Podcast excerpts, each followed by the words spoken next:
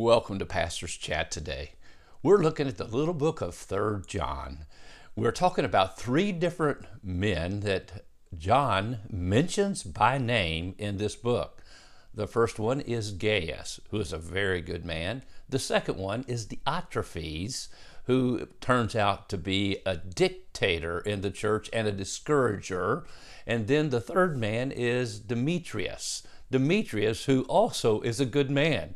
Now, for every bad person, dictator, manipulator, controller, person in the church or in your life that is causing havoc and problems, thank God there are 2 that are encouragers and very helpful. Yes, we do have to encounter those people who are very difficult and who need extra grace to deal with in our lives.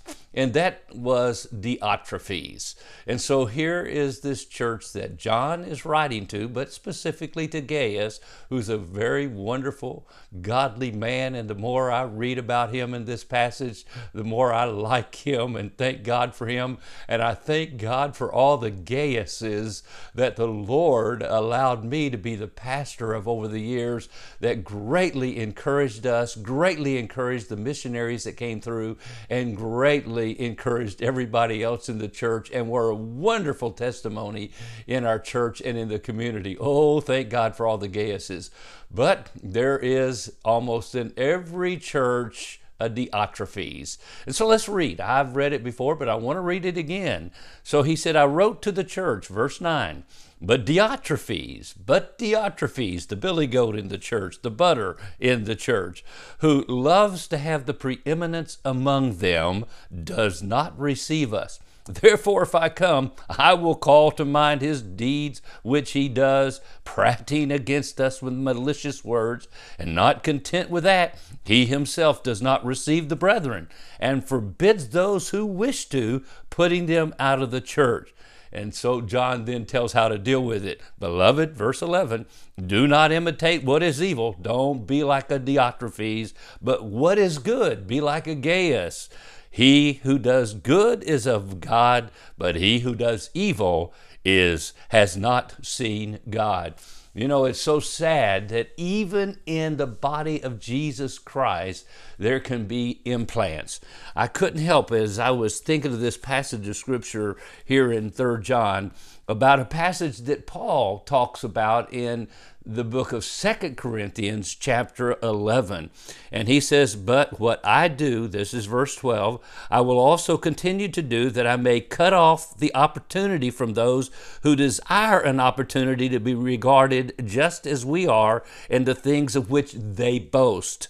For such are false apostles, deceitful workers, transforming themselves into apostles of Christ. And no wonder, for Satan himself transforms himself into an angel of light.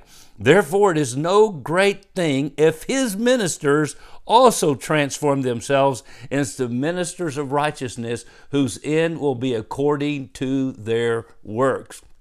And so he points out, even John writing to the church at 2 Corinthians, there are people that have come into the church, and boy, they sure look good on the outside. They sounded good, they prayed good, they ministered good, and they manipulated themselves into a position of leadership, and now they are in control, and they are going to make sure everything goes their way, and there is trouble in the church. Well, that's Diotrephes, and that happened to me in my first ministry, in the first years of that ministry there, and it will happen, I believe, almost in every church. Now, God allows it for the purpose of helping us learn to trust Him and not ourselves, I'm sure. But I love what we learn from this passage of Scripture. And I'll never forget, the night I was ordained in the gospel ministry along with Gary Byers in a barn right there on the property of Shenandoah Valley Baptist Church. And Dr. Falwell did the speaking that night. He came up And this gentleman, who was the Diotrephes, or turned out to be Diotrephes, had insisted on speaking before Dr. Falwell. Dr. Falwell said at the end of that service to me, he says, "Mike, watch out for that man. He's going to cause you trouble." Well, Dr. Falwell was a John, just like John here saying, "Hey, this man needs to be dealt with." And sure enough, we had issues. Well, my friend, you be encouraged, because God sits on the throne, and you, as John says, don't imitate what is evil, but what is good. That's God's answer. Well, you have a wonderful day. We'll talk more about this issue tomorrow. God bless, and you have a great, wonderful day.